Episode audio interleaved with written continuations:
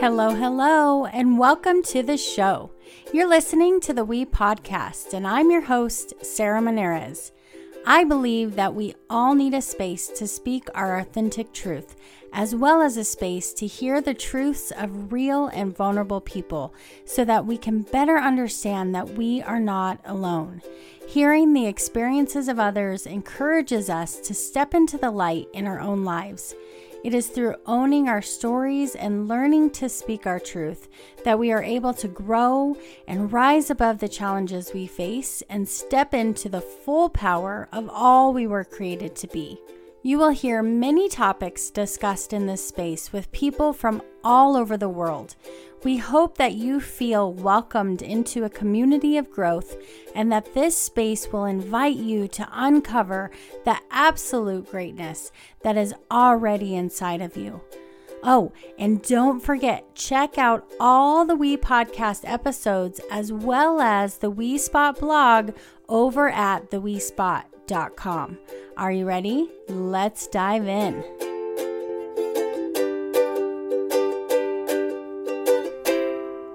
Hey girl, it's me. You're listening to episode number 71 Redeeming Destiny. In this episode, I get to talk with Angela Bucher. Angela lives in the Pacific Northwest and is a wife and mom of three wild and beautiful girls. She has only just discovered her love for writing in the last two years. She just released her first book called Redeeming Destiny Dancing into Unexpected Truth. Destiny was her stage name, and it is a memoir about her previous life that was layered with drug addiction and really broken choices. She was 27 years old by the time she finally made her way out of that lifestyle. Since then, she has been on a journey of discovery about herself, life, and the creator of all things good. Her mission in life is to raise her girls as strong, independent, non conforming women who chase their dreams and believe in themselves and the goodness of God towards them. She also wants to release others from the shame that so often clouds our perception of who we are. She believes our biggest weaknesses are really our greatest strengths, and that there is nothing, not one thing, that we can do to separate us from love, which is her favorite word for Jesus. Faith is not about following all the rules. It's about following the desires of your heart, your dreams, and the quiet little whisper from within. I can tell you that you're absolutely going to love this episode. I can't wait for you to hear all of the goodness that Angela has to share. So here we go. Let's dive in. Here is my interview with Angela to this episode of the We Podcast. I'm super excited to have the amazing Angela Bucher here with me to chat about some amazing things that I know I know some about you because of your book and because we have chatted behind the scenes about our similarities as far as our stories and and the vulnerability level of our books go.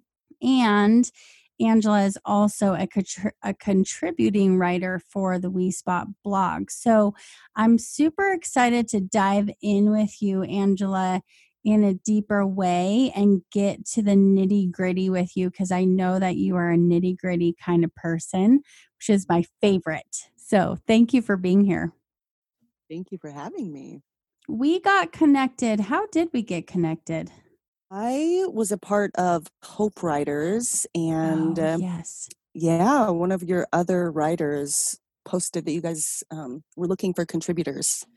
So I thought, oh, hey, I'll just try this out. So you applied to be a contributor, and then we brought you onto the team, and then you and I just started chatting and then i think you got my book and we were like holy moly like we need to have a conversation. Yeah yeah because there are very few people in my life at this point who uh, like i married a police officer and and you know everybody in my in my circle is so supportive and maybe excluding my family. But I don't know. Mhm. There's still a lot of healing that needs to happen. So I think that was the hardest part about writing the book. You know, you don't want to hurt people that you love and that you have long since forgiven, but the story ne- still needs to be told. Mhm. Just kind of walking through that kind of stuff has been challenging. Yeah, I can completely identify with you on that and how scary it is to put it out there, especially when there are people who are going to be upset by your truth and, and what you have to say. That makes it really difficult. Yeah. Well, let's dive in more to your story. I know. So, your book is called Redeeming Destiny Dancing into Unexpected Truth.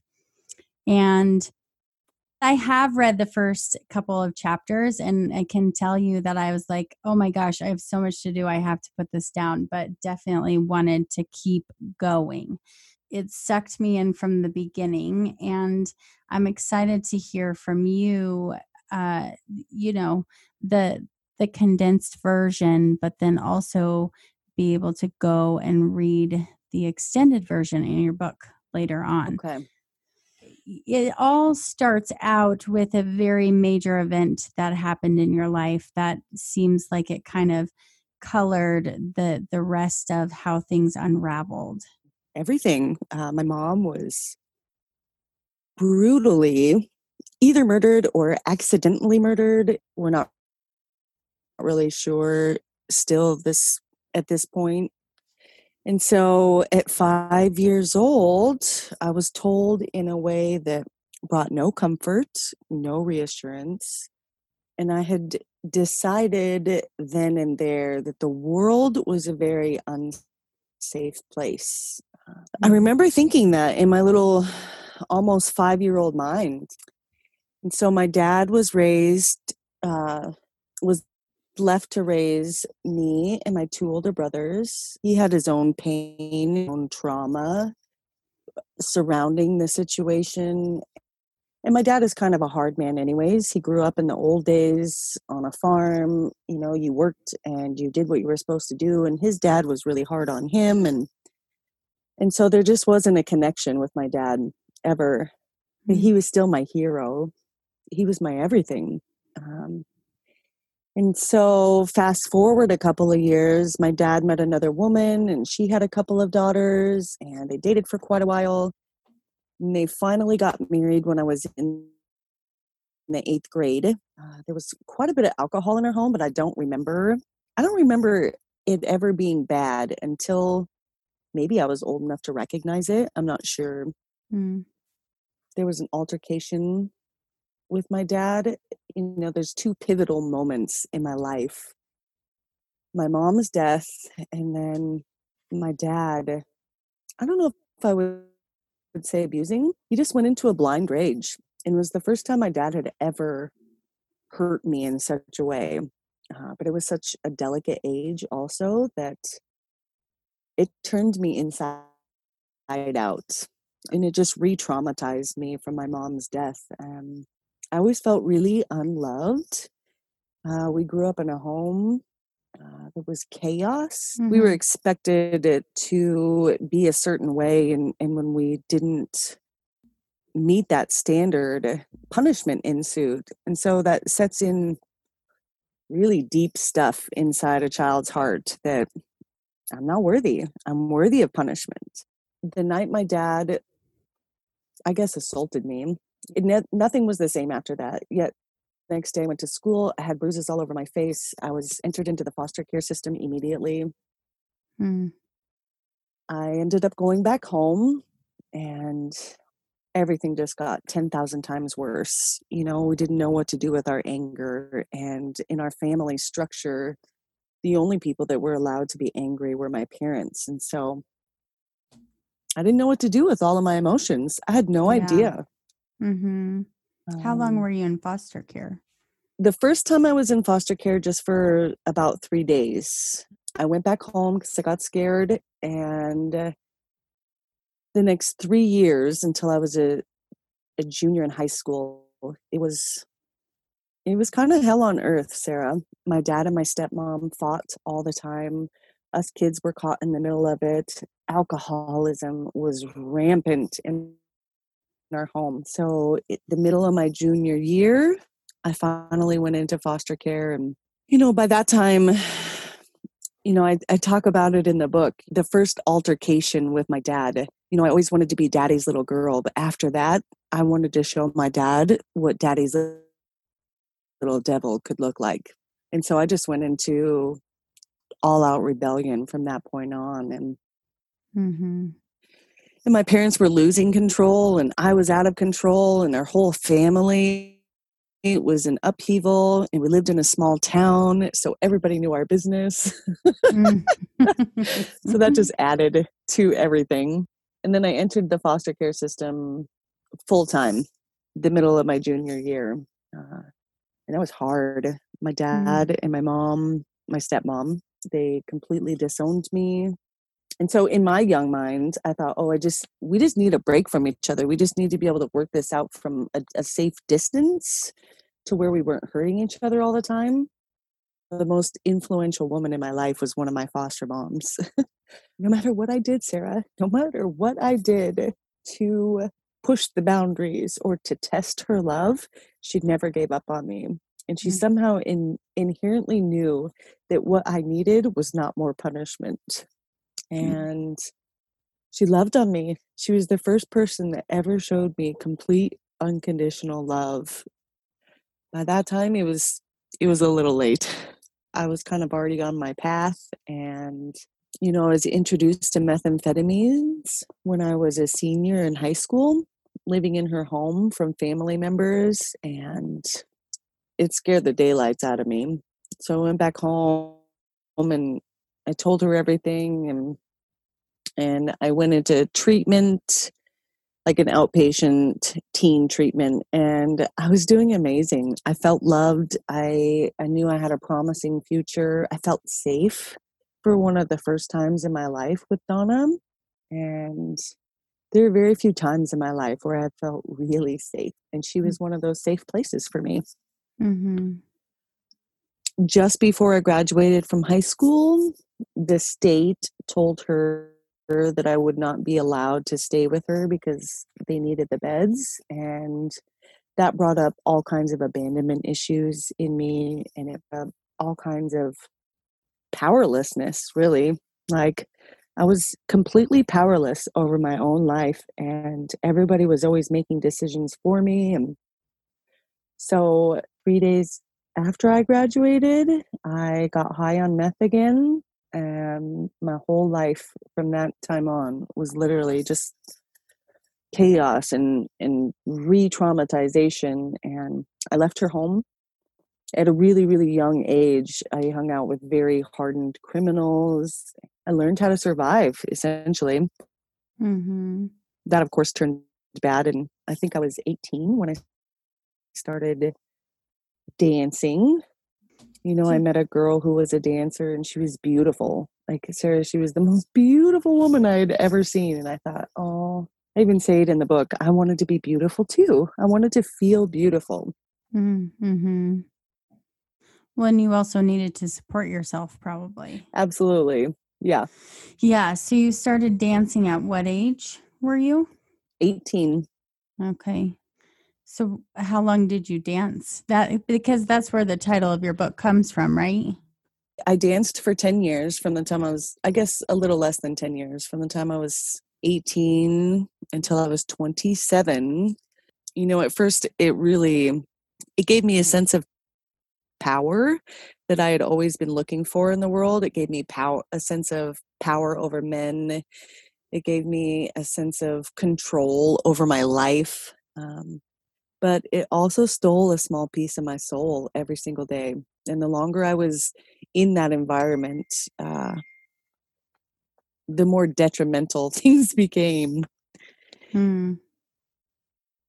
And not just for me, you know, I, I watched it happen with a lot of the girls. They would come in very sweet, very innocent, and, you know, the longer they were there, uh, and you know, I don't really have I don't have any preconceived judgments about dancing necessarily. It it gave me a, it gave me adventure, Sarah. It gave you know it helped me to travel the world. It it did all kinds of things. But even though I felt power over men, I still had to rely on men for money. if that makes mm any sense. Mm-hmm. Mm-hmm. But the dancers there really became family. Mm-hmm. You know, they were the only family that I had, and and we stuck together. Yeah, I can imagine that would be a tight knit group because nobody else in the world really understood us or what we did, and so we we had each other. So at this point, were you still using drugs, or uh, what happened with that? Well, I had stopped meth for quite a while. I still smoked pot a little bit. I I didn't drink very much because I grew up in an alcoholic home. Mm-hmm. But I, you know, it, the accessibility in a strip club for drugs is endless. Mm. So eh, there were always bouts and seasons of different types of drugs. You know, I, we went to Las Vegas quite a bit, and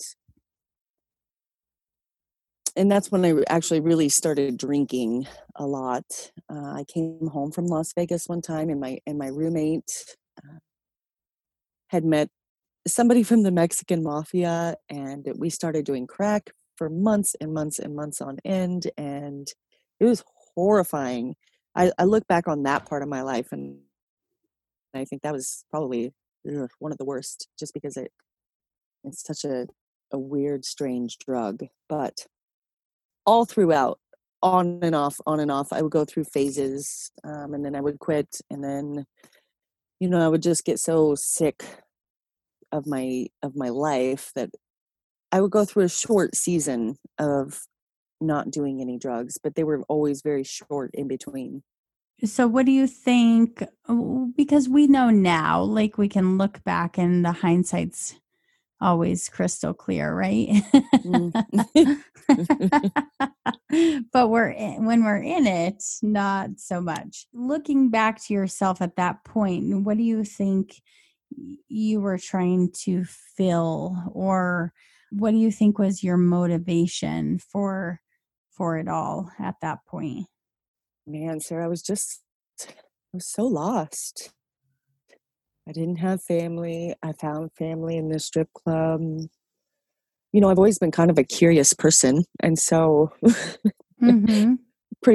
you know, present me with a with something new, and I was I was going to try it, but also just running, running away from myself, always running away from myself and from my own inner turmoil whether he caused my mom's death or not didn't matter. He had allowed it. And, you know, growing up, we went to like Christmas service and Easter service. Uh, but this God that they talked about that was good, or I had never experienced that God. And I had no interest in anything that he was offering. Even mm-hmm. though looking back on my life, I can see that he was there every second of the way, protecting me and leading me and guiding me and just being present with me, even in my mess. Mm-hmm. Mm-hmm. Yeah, man, I can identify with that. like looking back on some of the stuff I did and like thinking, yeah, there's no way I was in that by myself because uh, there's no reason for me to have gotten through it. so, fast forward just a, a little bit. I, at the age of 21, I met the love of my life quite by surprise. And I typically I quit doing all drugs. I mean, I still smoke pot, but I didn't really consider that to be a drug then. Um, mm-hmm. And yeah. I was happy for the first time in my life. I was so happy and I was so full and fulfilled and i felt loved like this man adored me and i knew it and i adored him uh, mm-hmm. fatefully we got pregnant and i was devastated i didn't know what to do as soon as we left the doctor, I went to my foster mom's, and the first words out of her mouth were, Get an abortion. And somewhere inside of me, Sarah, like something was telling me, like, every child is a gift from God. And I don't even know where I learned that. I don't know where that thought even came from, but not one person believed in us. Not one person believed in our love. Not even us. We didn't believe that we were strong enough to handle something like that. And, you know? mm-hmm. Hmm.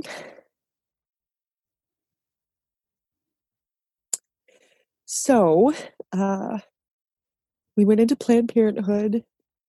Steve stayed out in the car, and I I went in and you know we sat in this little room. and I was talking to the counselor, and I just looked at her and I said, "What if you're not sure?" And she set her pen down, and she said, "Don't do it." And that woman rushed me out like some kind of a back stairwell. And I got back in the car, and, and my boyfriend at the time said, Wow, that was fast. And I thought, You are an idiot. I was so mad at that point. I was so angry. I felt so trapped. And I just wanted him to make the decision for us. I just, I wanted that so bad, but I never voiced it, Sarah. I I just kept all of that stuff in and all of my resentment started to grow and you know he was scared that if we had the child that he was going to lose me and i knew in that moment if we don't have this child you're going to lose me mm-hmm. so i waited i waited until the very last moment i was three months pregnant and i thought well i guess we're doing this and that was a defining moment in my life. From that point on, there was no turning back. There was no, there was nothing left. Like a part of me died that day uh, just because that our, our child was made from so much love. Like, and I couldn't help but believe in that love that created the child, you know? Mm-hmm. So I just went down a completely self destructive, I am on a mission to destroy both myself and this man that I loved. And it got crazy after that. My my life had no meaning, it had no purpose, and my only purpose was destruction. So mm. I did my best to destroy him. Uh, and then uh, let's see, I ran away with a band all the way to Seattle. We live in Washington. It's 5 mm-hmm. hours away. And when he came and picked me up from the airport, I looked at him and I thought, I can't do this to him anymore. I I'm on a one way ticket to God only knows where, and I'm just going to keep dragging you along with me. So I ended the relationship that night. And I'm not sure whether I did it just because it was a coward move. Like, I'm going to dump you before you figure out who I really am. Mm. Or if I did it out of love, I think there was, I think it was probably a combination of both. Mm-hmm. But life got really, really crazy after that. I thought there was no way that God was ever going to forgive me. And even if the God did forgive me, I would I was never going to forgive myself. Mm-hmm. Yeah.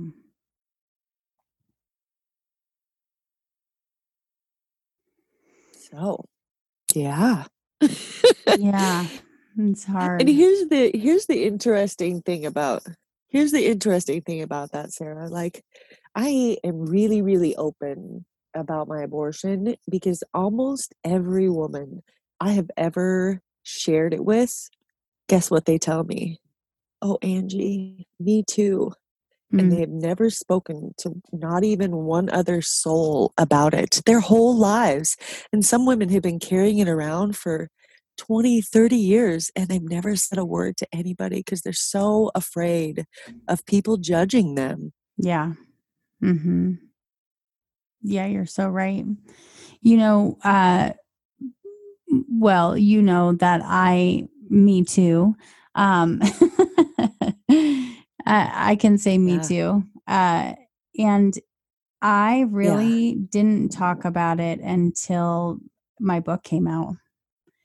Um, I went back and forth and back and forth and back and forth about whether or not to include that in the book. Um, I'm sure.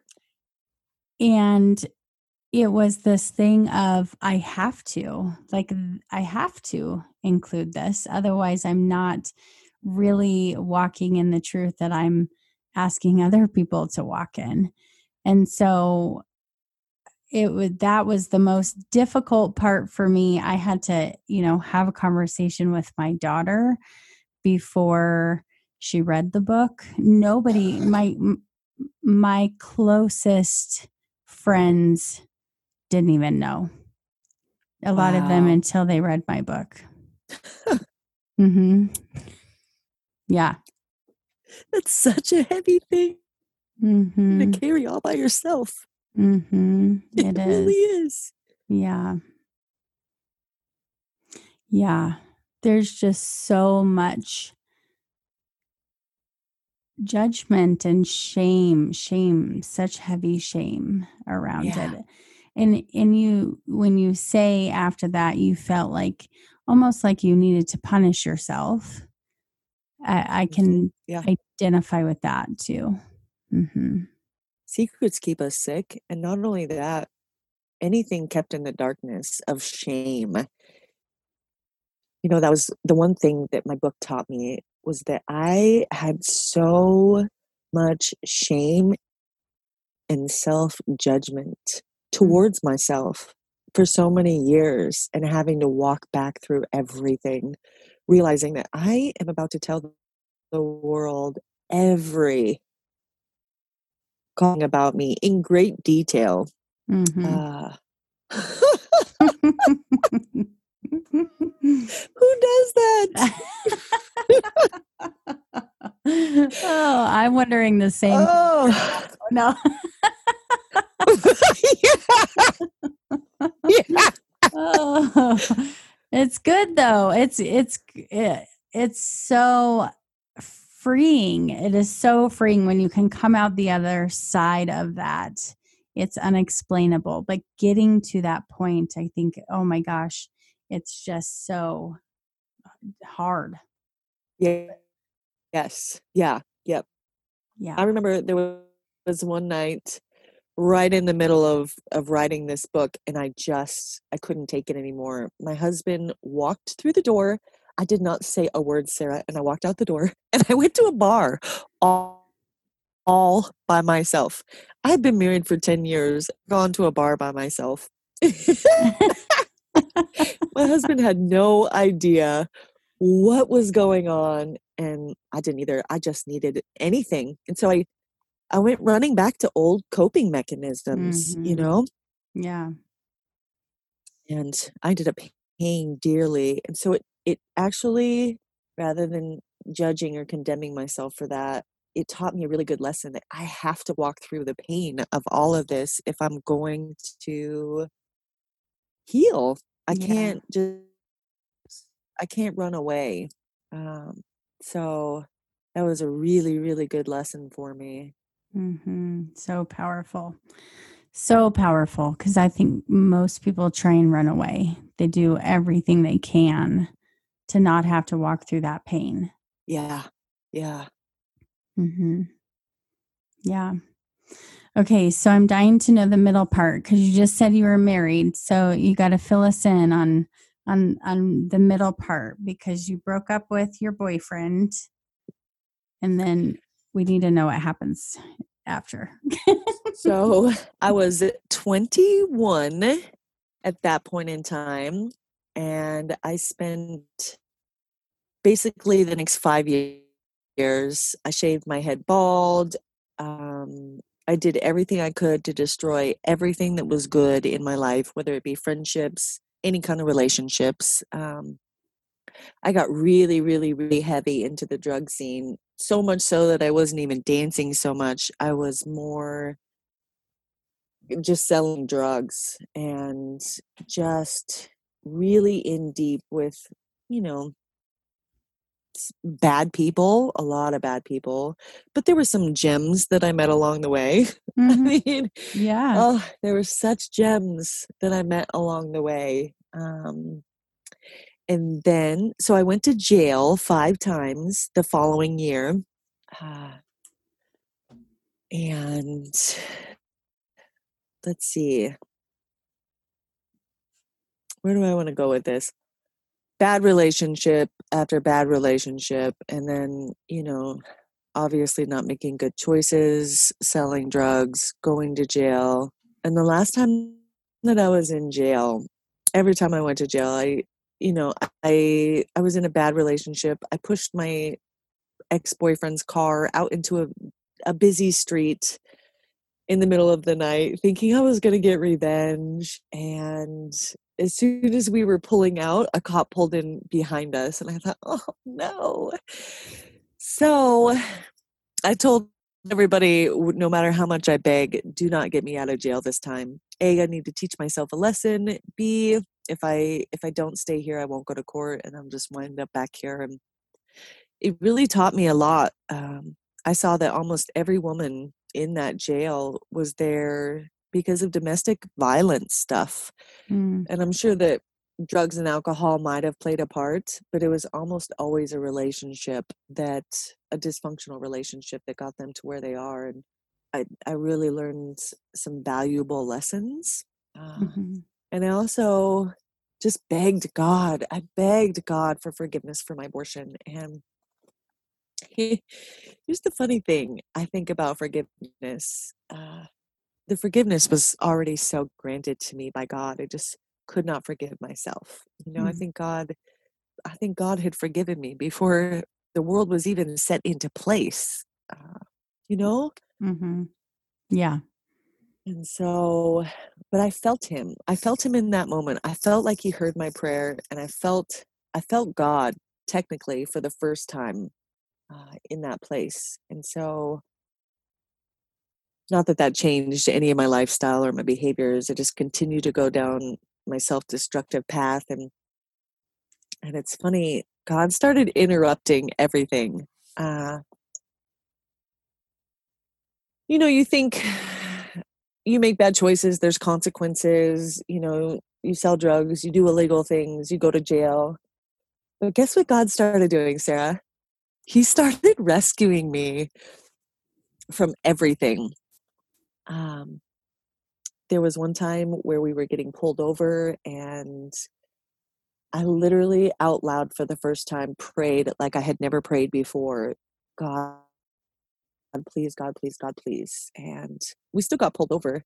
Mm-hmm. But, and I, I honestly, I felt God feel my prayer in that moment. I knew without a doubt that He had heard that prayer and that it was going to be okay and honestly you'll have to read the book for the for the full story but yeah yeah. God, yeah god just started doing these crazy things in my life of saving me saving free saving me from the consequences even of my own actions. Every time i cried out for help sarah he was always there immediately like and it really started to show me like hmm this God that people think is punishing or this God that you know you know, punishes evil doers or or whatever whatever it is in people's minds that they think God is whether it's wrath or mm-hmm. punishment like I kind of did that's not who God is and that's not who he was in my life mm-hmm. and it was a course of I don't know three straight years where he just kept rescuing me and he just kept loving on me, you know? Mm. Uh, just pouring out more love. People talk about God's justice, and I understand God's justice as more love. Like, people don't do things to hurt other people or they don't make bad choices when they know how loved they are. And so that's God's formula. Mm. Uh, it's always pouring out more love on people that don't know how loved they are. And I was one of those people. And I didn't trust God and I didn't trust anybody. Uh, so he just kept moving me along and moving me along and started you know speaking to me that quiet little whisper from within you know random things and nobody end, you know i'd moved from spokane i went to montana because my life was just a mess here and i thought okay i can i can have a fresh start in montana. And i started dancing there and of course you know my lifestyle it follows me everywhere i go. Uh, Mm-hmm. and god was just always there he was always faithful. There's a part of my book where i'm literally on the freeway in the middle of nowhere getting picked up by a truck driver and it blows my mind because i think god was not in the middle of that freeway saying angie you got yourself into this mess. You you get yourself out of it. Like he was always there with his kindness. So I guess we have to read your book to find out what happened on the freeway.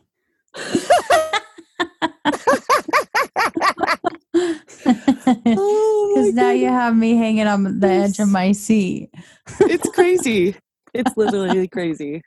you won't even believe it when you read it, Sarah. You will think, oh my gosh. It the only way this girl survived was that God had to have been with her every step of the way. Because that's the only way I could have survived the life I was living. Mhm. And the the situations that I put myself in. I mean, I put myself in such dangerous situations because like I said, curiosity. I'm always so curious about life and people and truth and the way things work. And so, yeah, Mhm. it was amazing. It's an amazing story. I look back and I think this is not really my story. You know? oh, I, I totally understand that. Or when you tell people your story and they look at you like, you're making that up. That can't be true. yes. yeah. Oh, Yeah. Okay. So we will all read your book, Redeeming Destiny Dancing into Unexpected Truth. And I am going to, I will put the link to your book in the show notes. But just give us a, a quick uh, summary about how you got to where you are now. So after I spent the night under the freeway in Portland, Oregon, um,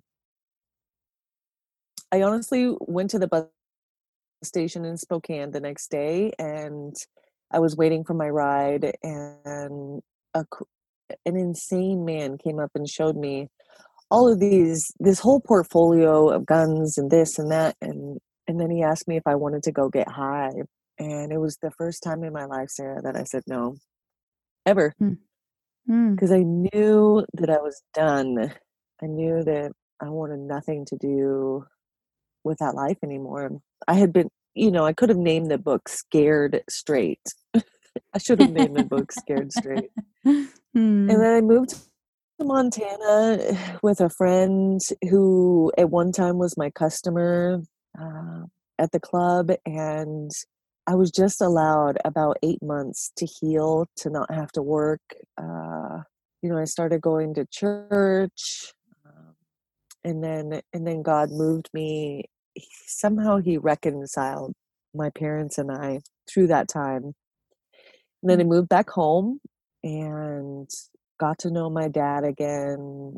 Him and my stepmom were still together at that time, and it only worked out there for a, a few months. And then I moved in by myself, and you know, I stayed single for about four years afterwards because a I didn't trust my my decision making where men were concerned, mm, and I just had so much baggage to unpack. And mhm. I worked at a casino as a rest as a waitress, and my busser, who is now my husband, who is also 13 years younger than me. Nice. Uh,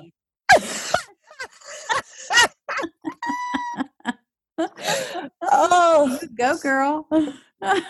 it's crazy. when the pastor married us, I was thinking, um, shouldn't you guys be concerned? Like this is this is weird. no. But nobody nobody seemed to be as concerned about it as I was. Um, and so it's funny, you know, when we were dating, he said that he wanted to be a police officer when he grew up, essentially. And I thought, oh, I actually told him, I said, we're not going to work out. Like, this isn't going to work if that's what you want to be. Um, and so here we are, 10 years later, with three beautiful, beautiful, beautiful girls. Uh, he is a he was a police officer um, some really crazy stuff happened in our lives about six months ago. Mm. So he is still he's still pursuing that avenue because it's his only dream. It's the only thing he's ever wanted to be. But uh, we're still hopeful, and we're still we're still waiting. We're in the waiting period. Mm. But uh, you know, my girls. I look at my girls, Sarah, and I think if there was only one reason to write that book, it was for these girls. Because before I wrote the book, man, I had so much stuff going on, Sarah. I was a mess as a mom. I was angry still. I didn't have any idea how to be a mom because I didn't have a mom to mm. teach me anything. And so, you know, it took my seven year old, uh, she's eight now, but I finally looked at her one day and I saw the angst and the insecurity and the fear just taking over her from my anger and my rage. And, you know, I thought, no more. And so that has been a really long process for me. Um, mm-hmm. And so we're just, you know, rewinding and trying to un- undo some of that damage because it was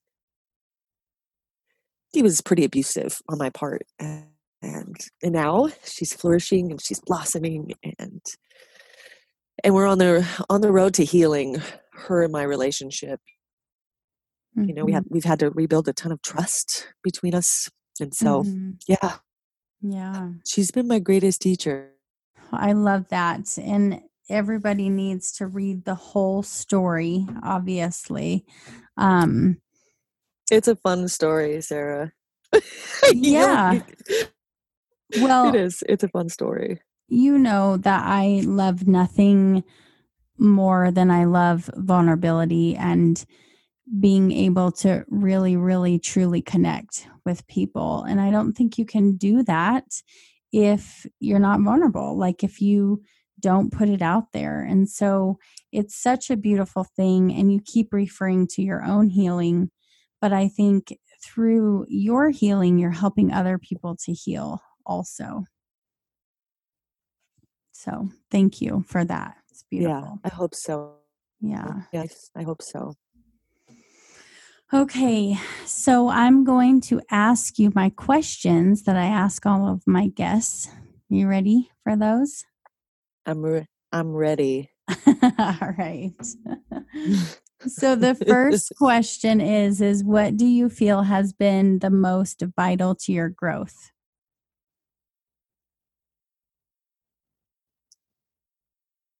it's funny i had an answer for this and now i don't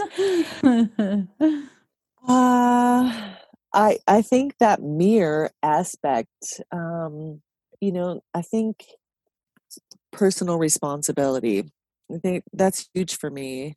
Mm-hmm. Personal responsibility for how I react, how I engage people, um, my personal growth. Like the less I judged myself, the less I, I judge everybody else.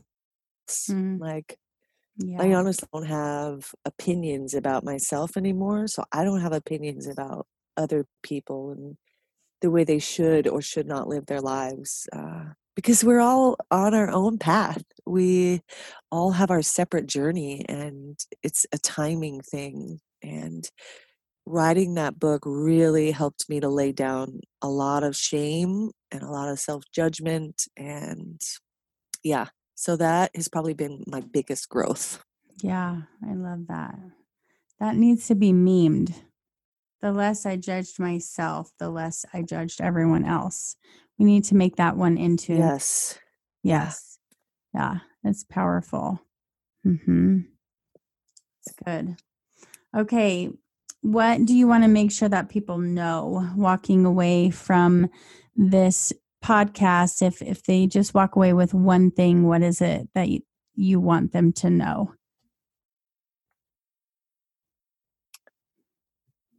One thing I would want people to know. Can I make it two things? Yes. I can never Okay. choose one either. okay. First one would be to get curious. So when I say that, I, I think get curious about yourself, why you do what you do. Get curious about other people who think differently and feel differently and see the world differently. And we can learn so much from each other. Uh, Mm. if we would just get curious about the way other people live their lives. Like curiosity has been my one defining thing, you know? yeah. It's led me down roads of crazy madness, but it's also led me into deep, deep waters of goodness and kindness and love towards everyone, you know? Yeah. Even people that I really don't understand. Uh, so if Mhm. I'm curious, I will want to I will want to understand them. And so bridging that gap, just bridging that gap and that Mhm. God is always love, only love all the time. Like Mm. that's the big thing, you know? yeah. So that a little bit. so much compassion. Um, you know, I I think oftentimes we as Christians, and I'll, I'll include myself because I am a Christian, obviously. Sometimes I don't like to admit it, but we have painted God in a very unbecoming light. Like, you know, religion is about following rules and, and following A, B, C, D and obedience. And that's not it at all. Like, mm. It's so not it. Like, he Mhm. is so kind and so compassionate and so beyond anything we could ever imagine Mm.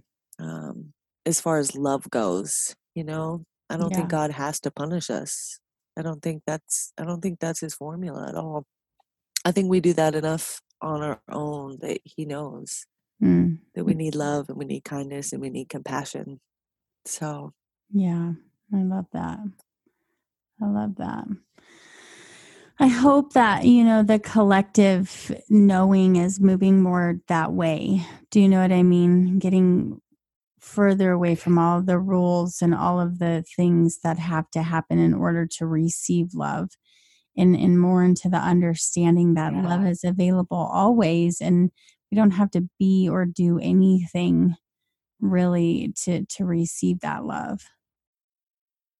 Yeah yeah yeah, absolutely and it, don't you feel it sarah don't you feel that it, it there's a shift happening where people are start, starting to wake up to that reality like Yes. oh Mhm. of course there's going to be resistance and and that kind of thing but i i really feel like the world is just opening up to the possibility that god is good and only good you know Yeah, I agree. Mhm. so Yeah, I agree. and that he accepts us he accepts us exactly as we are Yes. you know Yeah. even in our anger, even in our rage, even in our worst moments, all of that, like we are completely loved even then, and especially then, because that's when we need love the most. Right. Yeah, and I think that's when we're the closest to God is when we're being real. I think Yes. it's it's where we meet God. It's not where I mean I mean I I know I never met God in all the rules and the fear and eh, all the things I thought I should be I I never had a relationship with God in that place. So No. yeah. Yeah. Yeah, I a- I honestly Oh. I can oh go ahead. sorry, no, go go for I've it. ta- taken my my girls out of church just for the time being because their little minds are like sponges at this point in time and in any fear i don't want them to ever feel like they have to be afraid of god or that they have to follow rules to be loved by god or to be accepted um, i want them to just be wildly unafraid you know Mhm. So for the time being Mhm. we're out of church but boy jesus is huge in our home like Right. yeah I'm always talking about him. I'm always teaching my girls uh, that they are secure in love no matter who they are, who they become, uh, or where their life takes them. Love is always with them. Yes. So- yeah. It's so interesting. I'm reading a book right now called Shameless. Oh, Um, it's by uh, Nadia Bolz-Weber. I will she- look that up. yeah, she's a pastor in Denver. Um, and she talks about how uh, she said, you know, that she's telling this person's story, and she said this person rejected religion but held so tightly to Jesus. Um, I just was listening to that today. That that's that's a very real thing, and it's something you can definitely do. like it doesn't have to be, you know, all of those the that Jesus has to come with all of the other rules and yeah. So it's a good book. I I'm yeah. I'm liking it. Definitely rocks the the norm boat as far as religion goes. Yay. yeah. we love rocking the boat. yes, we do. We are boat rockers. It's amazing. Yes. I love it. it's good. Yeah. Yeah. So, okay. Let our listeners know how to find you. Again, I'll have some stuff in the show notes, but let them know how they can connect with you, the best place to find you, that kind of thing. The best place to find me, my website is Angela Bucher, B-U-C-H-E-R dot com. I really like Instagram because it feels much nicer. If All I could get rid of social media altogether and be face to face with people, that would be my jam. But mm. either or, Instagram or Facebook. Okay. Thank you Yeah. so, so much for being here. Thank you for sharing your heart and your story and for your amazing vulnerability. We all appreciate it so very much. Thanks, Sarah.